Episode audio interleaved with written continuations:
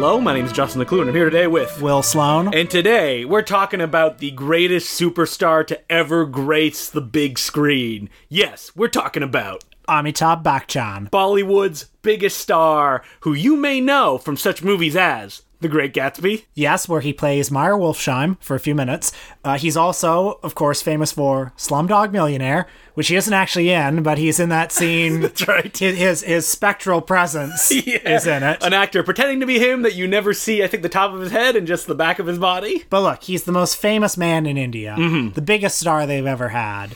A man held in regard somewhere between, I don't know, a Humphrey Bogart and Abraham Lincoln. Or God. Or God. yeah, pretty much. Like there's there's no equivalent in North America for someone like this. And for us, you know, I think we've always been interested in Amitabh Bachchan. We've mm-hmm. Always liked the idea of Amitabh Bachchan and we've gone, how are we supposed to get into this? because the man has a daunting filmography. And honestly, there's books written about him, but they're written in a certain style that you get with a lot of um, Indian uh, film writing, which is very enthusiastic, a lot of just kind of like tabloid journalism kind of stuff. Not very rigorous. No. But we did read a book this week by Sunny Singh, which was published by the BFI, simply called Amitabh Bachchan, and that's where we learned most of what we're going to say on this episode. yeah, basically, we're going to um, recite the stuff that we learned in that book. But Amitabh Bachchan, you know, over 100 movies, also just like a vast career that spans ge- 19 like 70s to now. we just saw a movie in theaters, a big giant blockbuster that starred him. And you know, not only all the cultural changes of India, but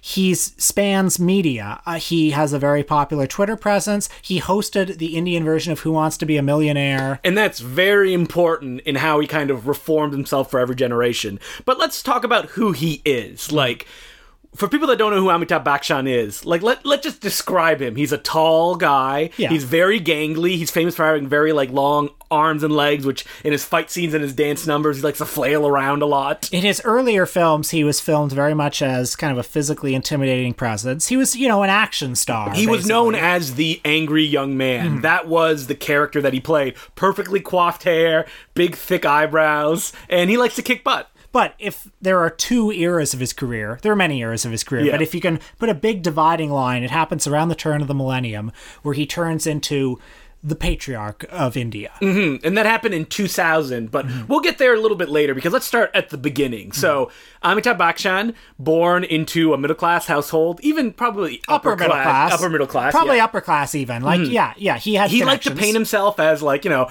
coming from the ground floor like most of the people but in truth his father was like an artist a poet A well-known poet, yeah. and he was friends with like the the government officials and stuff like that and he didn't really have that much trouble in his day-to-day life So Amitabh Bachchan was born in 1942, not long before the independence of India.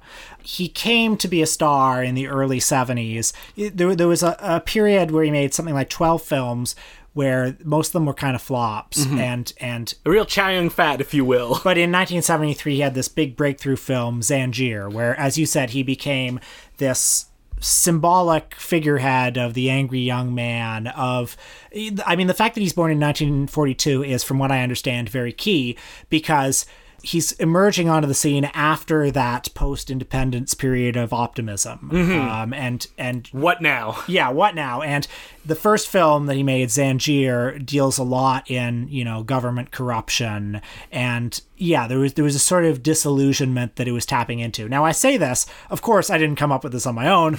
I- read this in multiple books because I I think one of the reasons we were interested in doing this topic is because as much as we like Amitabh Bachchan, it's like there's a whole range of associations with Indian audiences for him that we're just not going to get. So we should Like, talk again. You got to be there. about like what the superstar in India is because they are an all-encompassing like character essentially, right? Because like Amitabh Bachchan represented a certain thing that for a while like he would play that over and over and over again. The reason he could make a hundred films is that him as a person, especially at the beginning as the angry young man or Vijay, which uh, was the name of his character, which like Jackie Chan he would take from movie to movie. He represented something very specific that people liked, so producers and directors would just try to tap into that. Like we both watched uh, Zanjeer for this episode, which came out in 1973. and that's that's his big breakthrough movie, the movie that made him a star. and it was okay. yeah, I think yeah, okay. Uh, I enjoyed watching it, but I mean, it's certainly not my favorite of the Amitabh Bachchan films I've seen. It's, But a, it's a film that uh, Yeah. undercuts itself a lot. Like you're like, oh boy, here we go, and Well, then they're like, yeah. yeah, let's take a step back. like, what what can you even say? I mean, if you watched The Big Boss in isolation, would you understand why it was the movie that No, made Bruce you wouldn't Lee understand. Yeah, because you weren't there in that moment and what culturally that means. And like when we're talking about Amitabh, like that's very important because his Mm-hmm. superstardom was kind of um, solidified around that. So this movie, uh, it it has a bit of a spaghetti western flavor to it because it was inspired by Death Rides a Horse.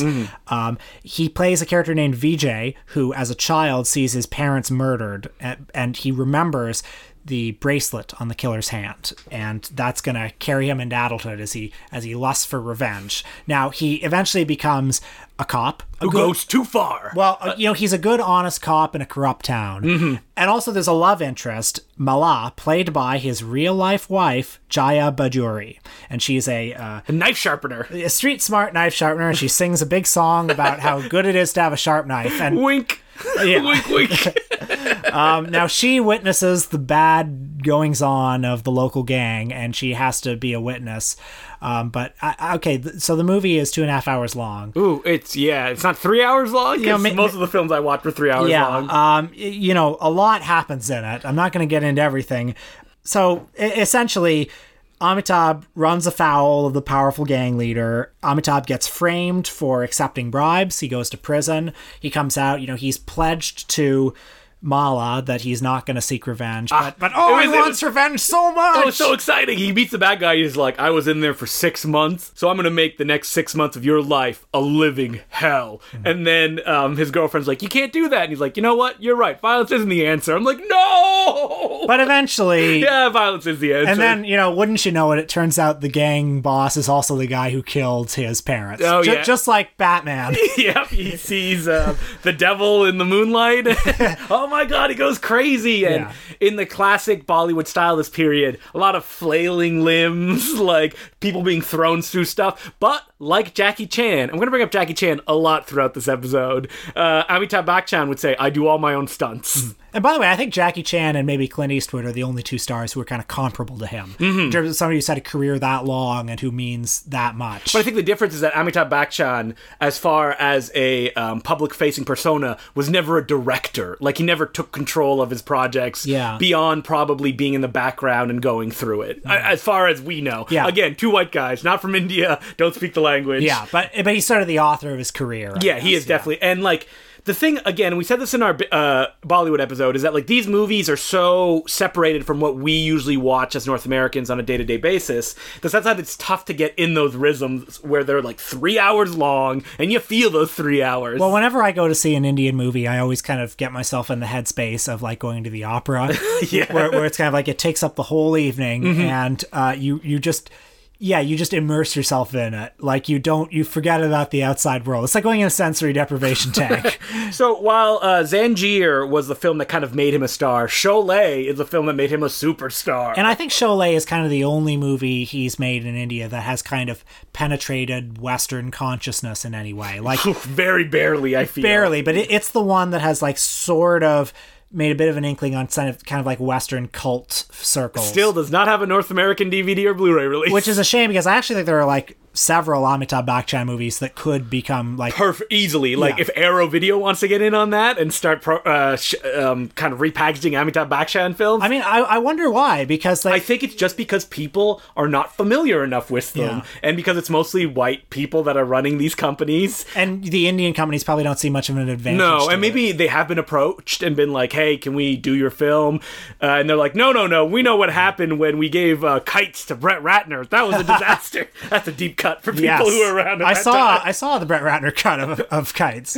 Um, but hopefully that can happen uh, because I would love to see a movie like Sholay in a proper contextualized edition. That seems like something that like Criterion should jump on easily. But Sholay is a wonderful movie. Uh, I mean, it's got so much stuff in it. That's what I'm going to Mm-hmm. Say. spaghetti western, like Yeah. that is the ultimate kind of spaghetti western structure and look and feel and music and the action. It's got a great scene of them, you know, riding a motorcycle with one on the other guy's shoulder singing a song. It's got you know funny comedy bits. It's got everything. It's Yeah. it's often a term the beginner Bollywood film, along with the other film that he made around that time, Deewaar, which is again a kind of like raging against the institution that Amitabh Bachchan as the angry young man would make his bread and butter for a little while. But as the um, Amitabh Bachchan book that we read by Sunny Singh, he kind of moved away from raging against the system and focused on raging against the individual that he wants, you know, vengeance on. Yeah, I mean Amitabh Bachchan certainly becomes more powerful in real life. Mm-hmm. How long can you remain an outsider? And the book makes the case that he became a rather more conservative figure. Yeah, but it conservative in a way that like wouldn't shock most audiences. Just kind of like, oh, I'm poor and I need to become middle class, usually to Yeah. be able to execute my vengeance and you know gather wealth because that's what somebody does. and his career very much mirrors the the progression of Indian society, but we'll we'll get to that in a bit. Mm-hmm. Yeah. There's another early movie that we watched called Amar Akbar Anthony from 1977. And this is another one that was like very important in his evolution as a superstar because it redefined who he was. Because he was known as the angry young man who's like, ah, fighting against forces that he can barely get over, usually dying tragically before the end. And this is the one where people went, oh no, he can be funny too. So the plot involves three young men who were separated very early in their lives.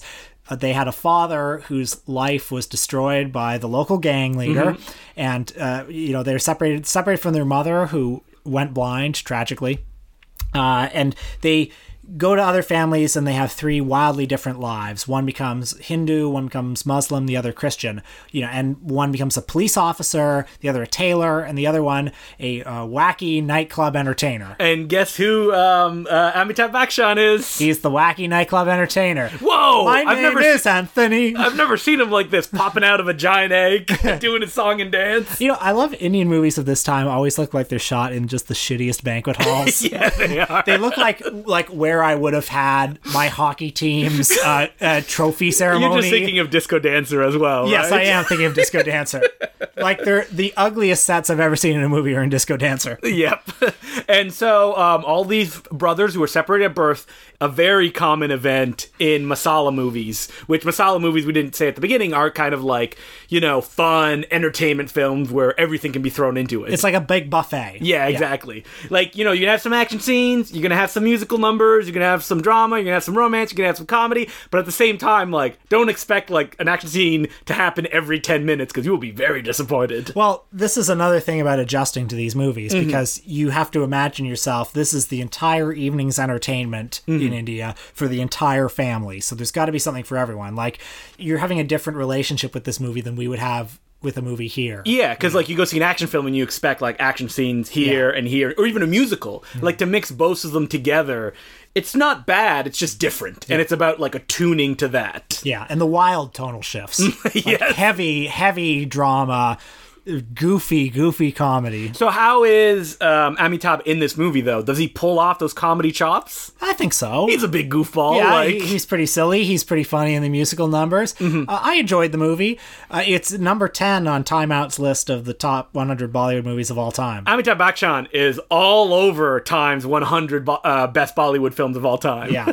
I, again, you, you wonder why was it this one that captured because as we're recording this podcast, a remake of it was just released. So Yes. it has become a canonical classic. one of the multiple remakes. And I guess one one of the reasons that it became such a classic is because of the message of these people from three different religions, religions particularly, but also their class upbringings mm. coming together against a common enemy. And this is like symbolic of the country as a whole. Yes, so, or like that's what they hope would happen as with the country as a whole. And uh, it caught the zeitgeist, you know? It was a huge hit and continued to propel um, Amitabh even further in his career as a superstar, which wouldn't actually kind of expire until the 80s. So you watched a movie called Coolie, which you just showed me a bunch of clips of, and it looks incredible. Yeah, so I watched Coolie from 1983, and um, this is one that's not really held in that high regard as far as like the reviews that I could find, but it was everything that I wanted from like a crazy masala Bollywood film. the colors like sear your eyes. Um, Amitabh is doing crazy stuff in it. He's introduced with his pet hawk taking the gun from a bad guy, dropping it in his hand, and then Amitabh turns dramatically with like a little cigarello in his mouth. Mouse, Mm-hmm. Clint Eastwood style, where he then jumps off like a platform to land on a train, where he heroically walks down. You showed me some wacky Jackie Chan style fight scenes. Yeah, with stunts that you're like, oh my god, that must like people died doing that. And there's that really goofy comedy scene.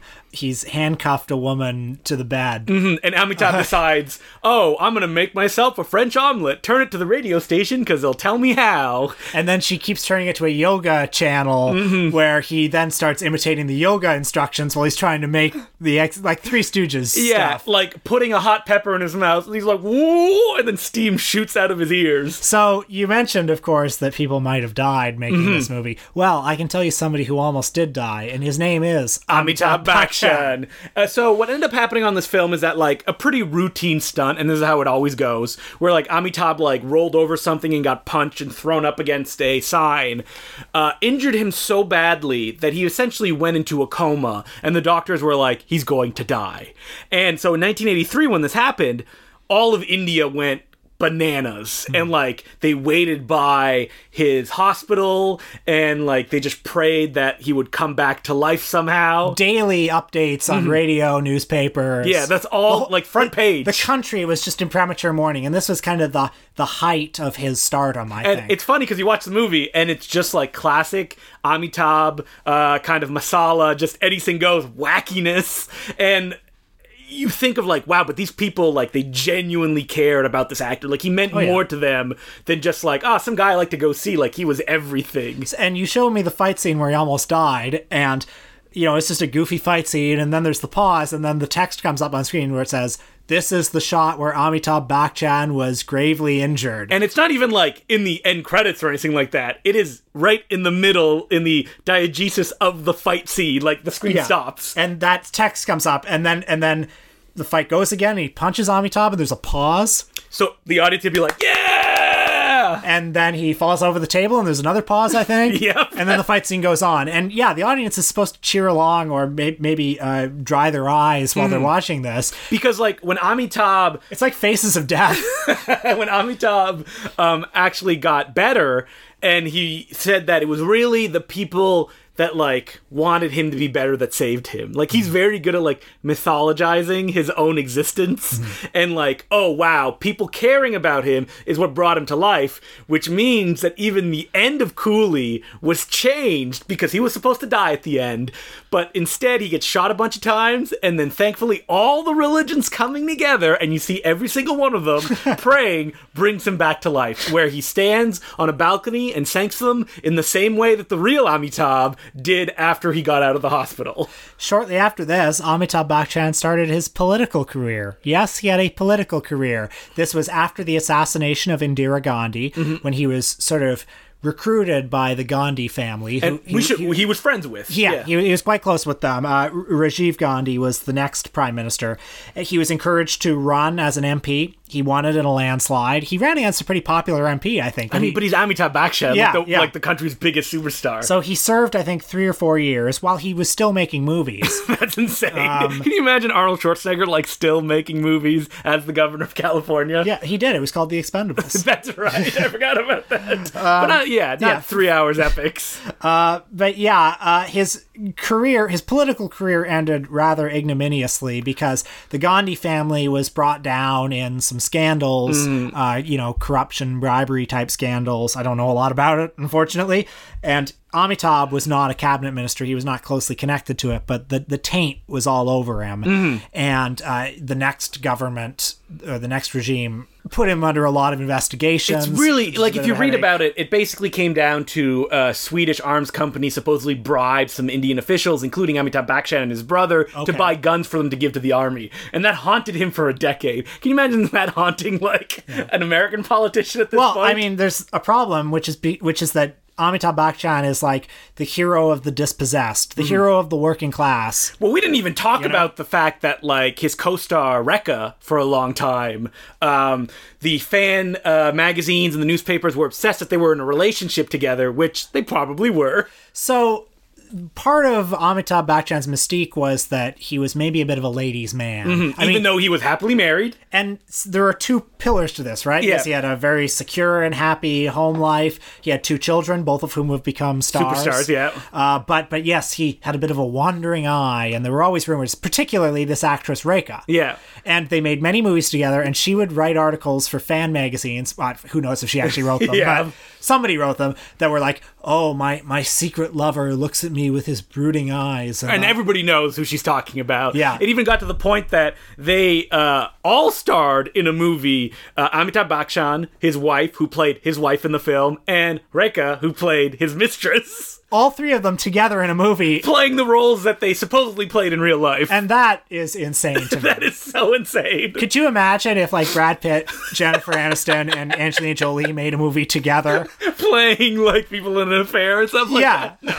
But that's again like it's unimaginable for us and our like understanding of North American or even European celebrity versus like other countries. Like we talk about mm-hmm. that when we talk about like Hong Kong, right? The idea of like pop stars starring and winning tons of awards it's mhm. completely foreign to us but there it's fine like it's not that big a deal Now, after his time in politics, Amitabh Bachchan's career started to go on the downswing a little bit. There were a number of reasons for this. I mean, he had image troubles, of course, and I mean his image was something that he al- always very and his image was always something that he cultivated very specifically because like in the 70s because of his relationship with the Gandhis the Gandhis were being kind of investigated and because they were doing these terrible things where they were crushing the press and stuff like that.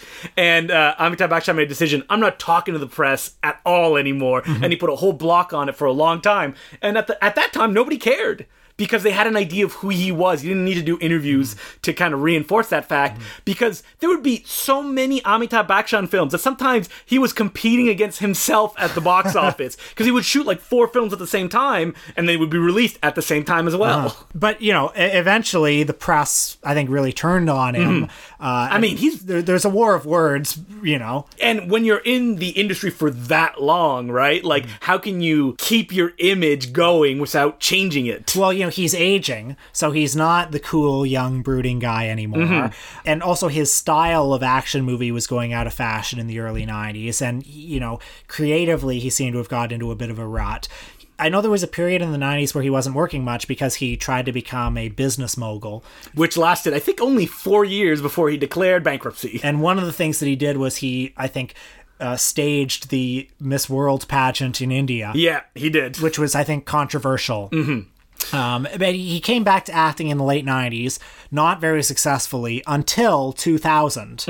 He starred in a movie called Love Stories or Mohabbatein in 2000, um, which had the notoriety for also co-starring Shah Rukh Khan, who at that time was another mega superstar. And he is probably his Amitabh Bachchan's like successor as most famous man in India. But Amitabh Bachchan in this film Love Stories, he didn't try to like do his Vijay role or his like angry young man. He played the stern disciplinarian who was butting heads with Shah Rukh Khan. Like Amitabh in that movie didn't get any songs or anything like that, no action scenes. Mm-hmm. He was just up against Shah Rukh Khan as this figure that people hadn't really seen him play before. Like he didn't dye his hair, it was gray. He looked his age, and people really responded to that. And this was also a time when you know that that feeling of anger and discontentment of the 70s wasn't there anymore. There were these big like neoliberal reforms mm-hmm. these big economic upheavals that led to this you know gigantic middle class and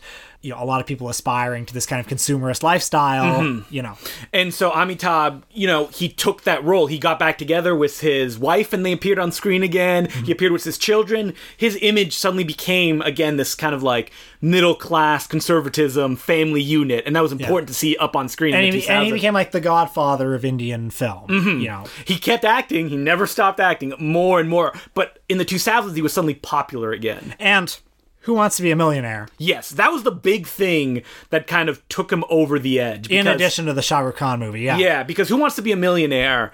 Suddenly he's being beamed in everybody's house, I, probably once a week, mm-hmm. and it wasn't just him taking on this role it was also him kind of expanding what people knew about him like he famously like would do a sermon at the beginning of every episode And people would tune into it just to watch Amitabh's address to the nation. Exactly. basically.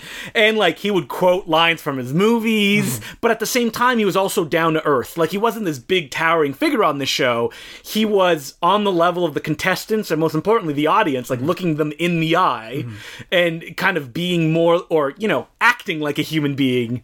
And I've always been very curious about this period of his Mm. career because I've always thought like, how is it possible that the most famous man in India hosted Who Wants to Be a Millionaire? It's like, it's like, what if Tom Cruise. Yeah, what if Tom Cruise hosted Who Wants to Be a Millionaire? But yeah, th- I think this that like he probably just wasn't that famous anymore. Like he was out of style, and this was an opportunity for him to like get back in there. On you got to remember when Who Wants to Be a Millionaire. I mean, Regis Philbin is not our um, our Amitabh Bachchan, but it's like it was a big deal when it came out. Yeah, and from what I understand, the Indian Who Wants to Be a Millionaire was the only international spin-off of it that really used its host's kind of whole career i- in the way it impacted audiences. Like. Yeah. it drew on his mythology. And um, Sunny Singh in her book actually talks about how the fact that Amitabh was known as this big, kind of gangly, using his limbs uh, actor, and then on the show, he was sitting down and he was calm and he didn't move around that much, just like his role in Love Stories presented him in a different light. People who had known Amitabh their entire life go, "Oh wow, we never saw this side of him, and he seems more affable and human. So I want to follow this person, giving him another giant boost to his career." And he's still one of the biggest stars in India. Mm-hmm. We just went to see his new movie out in which as i understand it's the first movie he's made with aamir khan who's one of the biggest stars in india as well from uh, lagaan and Mm-hmm. dangal and all those movies justin and i went out to see it at the albion cinema in etobicoke one of our favorite places And we were a little bit sad when we got there because um, it had just opened on the Friday. It was known as like the biggest Indian film ever. I think it costs the most. Yeah. And uh, we got to the cinema, and the person taking our tickets seemed confused that we wanted to see it, and they said, "Oh, it's in cinema number two. And we're like, "No, the little cinema." Well, little cinema. it was still huge it's massive. and the sound was, was like just, and it was essentially six people in this giant cinema for this film that just opened. And as the movie played out, we were expecting like a turd because you know why would it be this empty? well the reviews weren't very good no, a lot of one star kind of stuff. well and look i don't have a very keen palate when it comes to this kind of stuff it was entertaining to Mm. yeah, me it was tons of fun. Had um, European villains, love it. colonizers yeah Who didn't speak enough English. Yeah. It was weirdly a Pirates of the Caribbean ripoff. Yeah, Amitabh plays this legendary pirate, and Aamir Khan is this kind of uh, uh, young bandit. Johnny Depp, uh, Yeah. Captain Jack Sparrow type. yeah, kind of a mercenary type who ends up being kind of roped into the cause. But you know what? The songs are catchy And Uh, big. Yeah, the action scenes are big and fun and well choreographed. Uh, lots of slow motion, the classic Indian style. And there's actually surprises in the film where me and Will were like, "What? Did this just happen?" Some really crazy twists. yeah. And so when it ended, me and Will were like, well, why do people hate this so much? And I think it's like, again, an understanding we don't have of Indian culture, especially pop culture in that way. Yeah, who knows? Because there's some reason that this film isn't connecting with people. Like I read, I read some reviews of critics in India, and they're like, "Oh, it's regurgitated. It's like stuff we've seen before. We know how it's going to end." Mm-hmm. And like w- while I was watching the movie, I didn't make any of those connections because I'm like, "Ah, this is so fun!" Like while it's ripping off, you know, Hollywood cinema, uh, Indian cinema has done that forever, so it doesn't make that big a difference. But then even when I watch Coolie, I suddenly realized, oh wow, they actually took elements of this movie, like the the hawk friend that Amitabh Bachchan has, or a scene where Amitabh pretends to be a statue, and they're kind of reused in um, this new movie. And I think maybe that's the reaction that people are having. Hmm. Like, um, Sunny Singh in her book talks about how Amitabh started to fail in his career because producers just started to kind of make new movies that would reuse scenes or just kind of recreate scenes from his popular films, hmm. and people were kind of annoyed with that. Yeah, there was a very rigid kind of formula for his hmm. movies at that point. And I don't know, maybe he's falling back into that, or maybe they don't want to see Amitabh Bachchan, who's he's not super old, but like you, he's he's not doing his stunts in this movie where he's flying around with a sword in each hand, cutting people down. But I mean, aside from this movie, though, he's had you know many movies in the last twenty years, uh, some of which are quite were quite successful. Like there was Pink. Yeah, that's a very good movie. Yeah. A drama about him defending um, women that are accused of. I think they bring an accusation of rape against men, and then it gets flipped back on them, and then Amitabh has to help them kind of figure it out. Uh, He's kind of the eccentric attorney, Mhm, exactly. and that was quite a praised performance. I understand. There's a film Black that he starred in as well, hmm. which is a kind of retelling of the Helen Keller story that he stars in. There's Sarkar, which is a Godfather kind of ripoff, hmm. which was also very popular. And again, The Great Gatsby. Yes. It's weird that like American producers or even any international producers can't get it in their head to like, oh, Amitabh should play a role in this because the Indian population will come running. Maybe Amitabh doesn't care. Maybe. But remember that he was going to star in a film. On, That's right. What was it called again? It was called, I think, Shantaram. Johnny Depp was going to be the star, and Mm-hmm. he was going to co-star in it, but it got canceled because of the writer's strike in 2008. Ah, what a world to live in where Amitabh stars in like a international production. Because even in The Great Gatsby he speaks very good English. So like that's definitely not an issue. It's mostly an issue of probably producers going oh I don't know who this person is. But I remember The Great Gatsby, I think, was the opening film at Cannes that year, and there were lots of pictures of, I think, Leonardo DiCaprio and Amitabh Bachchan, like, side by side, you know, cutting the ribbon of the festival or whatever it was. Like, even though he appears in like two minutes of the movie. But it's like, that goes to show you, that's how big this guy is. Yeah. You know? And so if I were going to make some recommendations of what you should watch if you want to get like the Amitabh experience, only because I'm still buzzing with it because I watched it today, Coolie would definitely be the one that I would point people towards because it is so big and goofy and it it just kind of highlights masala cinema in a way that I've come to know it, which is, you know, very shallow. Sholay, obviously. Yeah, and Don is a Mm. wonderful movie. Oh man, Don, which uh, I just have to say again has my favorite thing where Amitabh is chasing a guy and the guy jumps in a car and you're like, oh man, I hope Amitabh is driving, and then he is. That's the best. And like we said, Pink stuff like that. It's really surprising how many modern day uh, Indian films are on Netflix because there's tons of them. So if you just search Amitabh Bachchan's name, a bunch of them will come up, and I would highly recommend that. So now we finally know who Amitabh Bachchan is. no, we don't. we know almost nothing, but Yeah. hopefully we gave people an introduction enough to want to go and check him out and to see his movies. And it's it's exciting for me to know that there are just 100 movies out there. so many of them. And how do we know that some of them aren't a coolie out there as well? Yeah. More coolies. yeah. All right. So, as per usual, you can send us letters at Important Cinema Club Podcast at gmail.com. And our first letter is from Charlie Yao, and he goes, Hello, Important Cinema Clubbers. I recently listened to your Patreon episode on Kill Bill, and one thing you both said was how much you disliked the idea was elevating the genre, and conventions it was quoting. Man, th- the That's thing- so long. I know. like, But I do stand by that idea. Like, there, there's some cultural chauvinism in the way that, let's say, normcore critics Mm-hmm. talk about Tarantino, where they say, oh, he goes in and he takes these schlocky genres like kung fu movies and he elevates them. Mm-hmm. And, and, and that's just racism. Completely understandable in that specific case, but I'm curious what you think about the idea of high status directors elevating genre movies in general. I recently rewatched Takashi Kitano's Violent Cop, for example, and it's hard not to think of that as an example of him elevating the renegade cop movie, or even how Sergio Leone gave a more elegiac tone and thematic bent to Once Upon a Time in the West than had been present in the Dollars trilogy, regardless of which one you prefer. I wanted to hear your thoughts on this and tell you to keep up the good work. All best, Charlie. I have some thoughts on this. Mm-hmm. I think Once Upon a Time in the West is one of the best spaghetti westerns.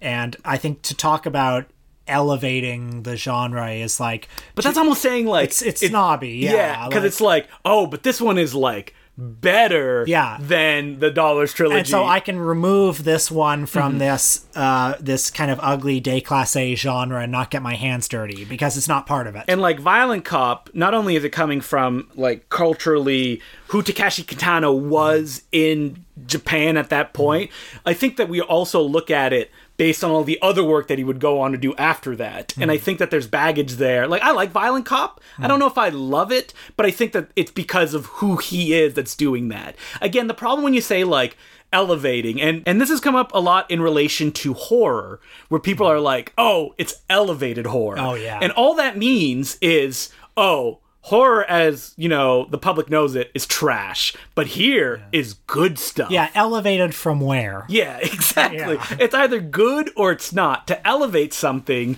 means that you have to raise it up from the trash where it was to give it uh, the light that it needs and i don't know i don't really believe in that I do believe there are superior examples of a genre. yeah that's pretty much what it is Yeah, I do agree that Once Upon a Time in the West is a very good movie, though. Yeah, masterpiece. So good. yeah. And I think that like when people talk about like elevation in terms of something like that, they're thinking of like, oh, because it's big and it's epic Yeah. and it's serious. Yeah. And because of doing that, it's elevated. Kind of like when people talk about elevated horror, oftentimes they're talking about slower moving horror Hmm. that then you can take seriously and it means something. Not a lot of blood. Yeah, exactly. You know, it's more of a suspense film than a horror film, Right, really. right. Boo! Director saying that all over the place. Val Lewton is scary because of what he doesn't show. I don't know. In the Bad and the Beautiful, when you see those uh, panther costumes, those look scary. I, I do like Val Lewton. Yeah, I like Balloon Yeah. a lot as well. so thank you very much for your letter. And again, it's Important Cinema Club Podcast at gmail.com. Rate and review us on iTunes. We made a plea a few weeks ago, and nobody did. Oh, come on, guys. You call yourselves fans. Please. It genuinely helps us. Or share us on Twitter, or if you have a website, r- uh, write a review about us. It genuinely helps to find Put us on the cover of a magazine. Yeah. And as per usual, on our Patreon this week, for $5, you can listen to me and Will, and mostly me, interview Will about uh, the miscellaneous Ed Wood. And by that I mean like the end of his life, Ed Wood. A supplement to our previous Ed Wood episode. uh, all the porn and hardcore stuff he did, the porn novels that he wrote, and most specifically, the lost film that was recently re released on Blu ray by Agfa Films, Take It Out in Trade. We talk about all of it. So, you know, even if you're just a beginner to Ed Wood or you're an expert, you'll want to listen to this episode.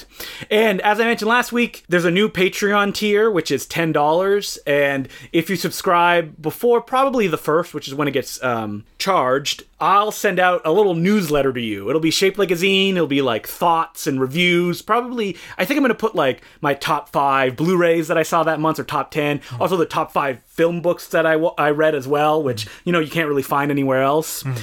And so, subscribe for that. It's only an extra $5. And there's, at this point, no extra in shipping because I don't know if it's going to bankrupt me, but we will see. Okay. And it's going to be a thing that, like, if you don't subscribe by the first, you will not be able to get that issue anymore because I'm not going to be selling it. It's like a newsletter. It's like a once in a lifetime kind of thing. Mm-hmm. So uh, check that out. It's patreon.com slash the important cinema club. So what are we doing next week, Will? Bill Gunn. Mm-hmm. Wait, Director. who's Bill Gunn? He's the director of Ganja and Hess and Personal Problems.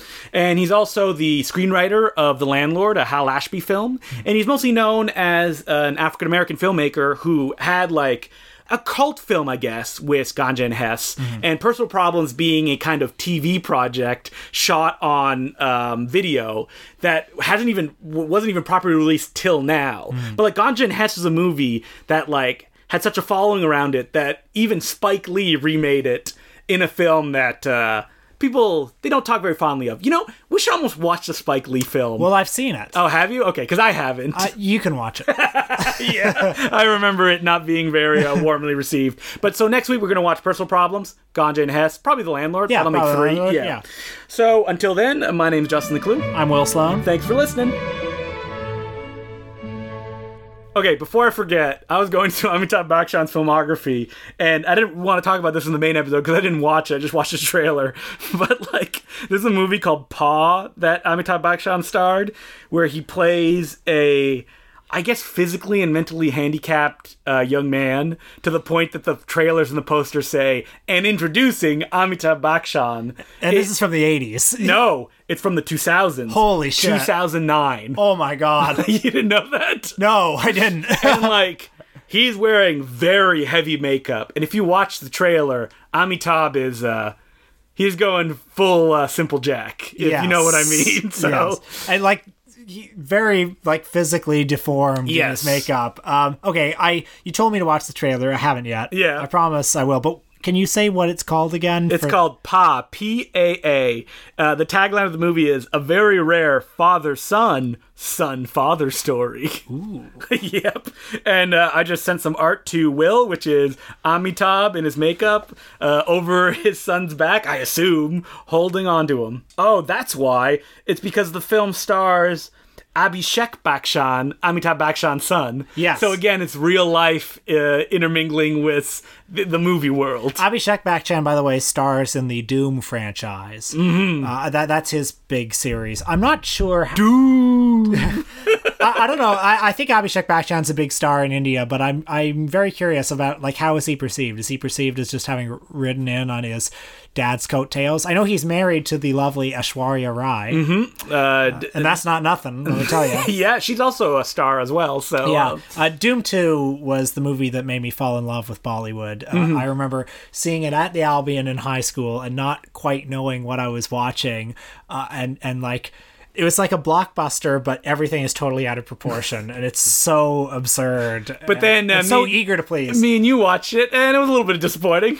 Well, I mean, it can never live up to that Yeah. first time. And Dhoom Three, the Dark Knight of the series. well, the Dhoom franchise always kind of mimics like whatever was popular at that time. So Dhoom Two is sort of like a Michael Bay movie, Mm-hmm. and Dhoom Three is yeah a Christopher Nolan movie. I can't wait for what Dhoom Four is going to be. is it ever going to come out? Well, there was a seven-year gap between two and three, so maybe you know who oh, knows. Oh man, Amitabh Bachchan can play the villain in it. Yeah, or let's get Shah Rukh in there. I oh, feel like yeah, yeah, because Rukh. Aamir Khan was the villain last time. It has to be a big star each time. Yeah, or, or Amitabh Bachchan and Shah Rukh Khan team up against the Dhoom Boys. Well, okay, this is something that's interesting about the Dhoom series. Abhishek Bachchan is ostensibly the star, but in every Nobody movie, cares about the him. villain is always the star. That's right. Yeah. because it was uh, yeah, like you said, Aamir Khan in the sec- Yeah. in the third one, and right? Mm. in the second one, it was Hrithik Roshan, who. Uh, uh, so I mean, just the other day, I was rewatching music scenes from Dhoom Two on Yeah. YouTube again, and oh, good, good shit. And and and Hrithik Roshan, uh, well, what a physical specimen that man is. uh,